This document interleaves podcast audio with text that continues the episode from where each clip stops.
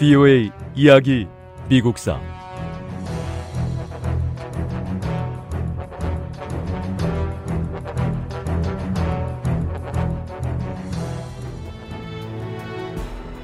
(1868년 3월 5일) 앤드류 존슨 대통령에 대한 탄핵 재판이 시작됐습니다. 지금 의원들께서 초점을 맞춰 판단해야 할 부분은 앤드류 존슨 대통령이 과연 백악관에 있을 만한 인물인가 아닌가에 대한 겁니다. 대통령이 탄핵된다면 미래에는 그 어떤 미 합중국의 대통령도 결코 안전하게 대통령의 직무를 수행할 수 없게 될 겁니다.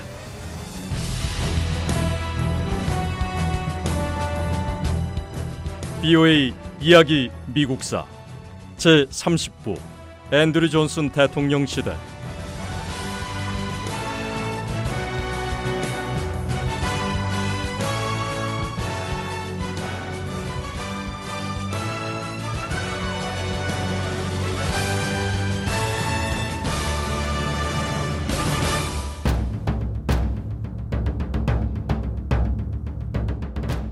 앤드류 존슨 대통령에 대한 탄핵 재판은 며칠 동안 계속됐습니다. 급진적인 공화당원들은 35명을 확보하고 있었고 상원의원 7명만이 아직 유보적인 태도를 보이고 있었습니다.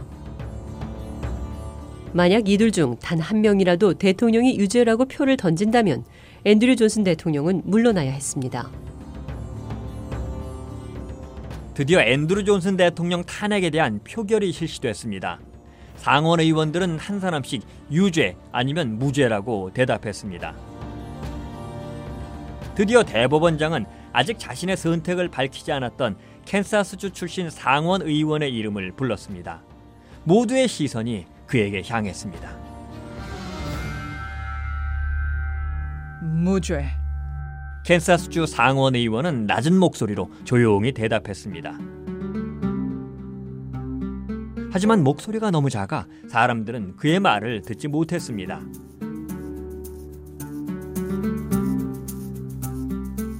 의원님, 다시 한번 말해 주십시오. 유죄입니까? 무죄입니까? 무죄. 무죄입니다. 캔사스주 의원은 이번에는 장내 모든 사람들이 들을 수 있도록 크고 분명하게 무죄라고 말했습니다. 결국 상원 의원 7명 모두 앤드루 존슨 대통령의 무죄를 선언했고 재판은 끝난 거나 마찬가지였습니다. 앤드루 존슨 대통령을 자리에서 물러나게 하려 했던 급진적인 공화당원들의 노력은 단 한 표를 얻지 못해서 실패로 돌아가고 말았습니다.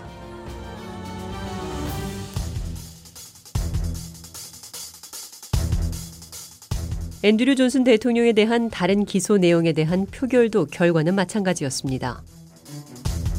급진적인 공화당원은 3분의 2의 표를 얻을 수가 없었습니다. 앤드류 존슨 대통령에 대한 탄핵 재판은 무죄로 끝났습니다.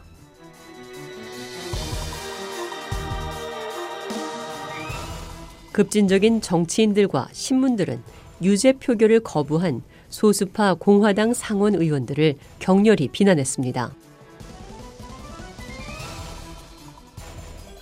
상원 의원들을 지지했던 사람들도 이들을 반역자로 몰아세웠고 무죄 표결을 한 사람들 가운데 아무도 다음 선거에서 상원이나 다른 정부 요직에 재선되지 못했습니다. 앤드루 존슨 대통령 탄핵 재판이 끝나고 존슨 대통령의 손을 들어줬던 상원 의원들은 값비싼 대가를 치러야 했습니다.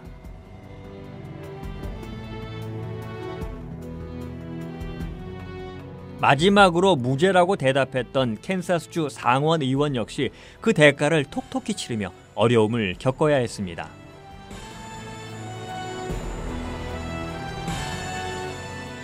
그 자리에서 대법원장이 이름을 불렀을 때 모든 사람들의 시선이 내게로 몰렸었죠. 그건 마치 열린 무덤을 내려다보는 느낌이었습니다. 제 입에서 무죄라는 대답이 나오는 순간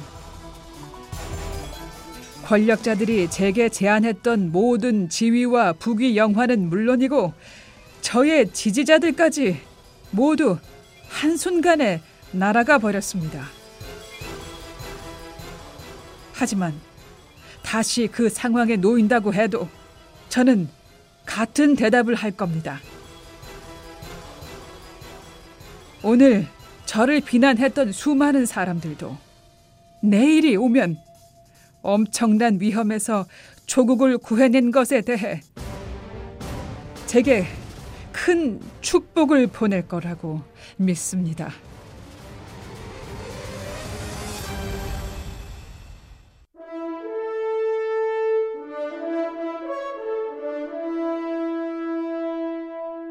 앤드류 존슨 대통령에 대한 탄핵 재판은 미국의 형성 과정에서 중요한 분기점이 됐습니다. 만약 앤드류 존슨 대통령이 재판에서 유죄가 인정돼 탄핵이 됐었다면 미국의 대통령직은 의회의 승인이 있어야만 국가에 봉사할 수 있는 자리가 될 수도 있었습니다. 그럴 경우 대통령은 결국 총리격이 되고 대통령직을 유지하기 위해서는 의회의 지지에 의존할 수밖에 없는 상황이 될 수도 있었습니다.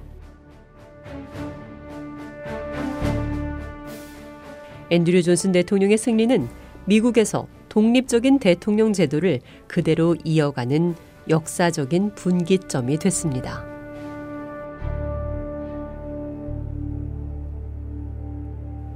탄핵 재판에서 앤드루 존슨 대통령이 승리했지만 남부 재건 문제에 대해서 백악관과 의회의 충돌이 끝난 건 아니었습니다.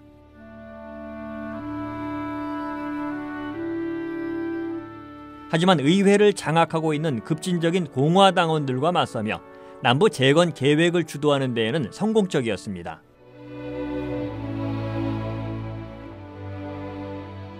급진적인 공화당원들은 남북 전쟁을 시작한 남부를 혹독하게 응징하고 남부의 새 정부들이 공화당을 지지하게 되기를 바랐습니다.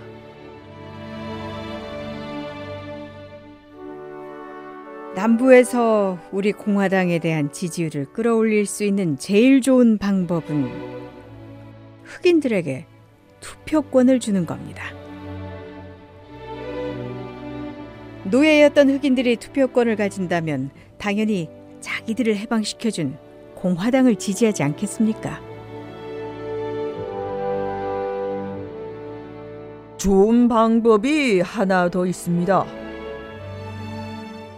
남부 백인들의 투표권을 박탈해버리는 것도 우리에게 유리합니다. 연방에 저항해서 반란에 가담했던 남부인들에게 투표권을 허용하지 않는다는 법안을 통과시켜야 합니다. 그렇게만 된다면 결국 민주당을 지지하고 우리 공화당에 반대하는 남부 백인들이 정치에 참여하지 못하게 되겠죠. 남부 백인들의 정치 참여를 일찌감치 막아버린다. 그거 좋은 생각입니다. 공화당은 남부 사람들의 투표권을 박탈한다는 내용이 담긴 법안을 통과시켰습니다. 의회는 또한 남부주들이 연방에 다시 가입하기 위해서 지켜야 하는 의무 조항들을 강화하는 강력한 법을 제정했습니다. 이 법은 흑인들에게 투표권을 보장하는 헌법을 제정하고 모든 남부주들이 흑인들에게 시민권을 부여하는 내용을 담은 수정 헌법을 승인하도록 요구하고 있습니다.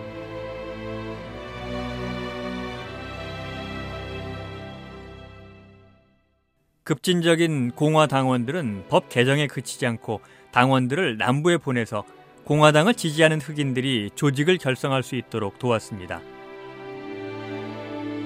남부의 백인들은 북부에서 파견되어 온 이들을 북부의 뜨내기라 부르며 불만을 나타냈고 이런 북부의 뜨내기들에게 협력하는 남부인들을 무례한이라 부르며 비난했습니다.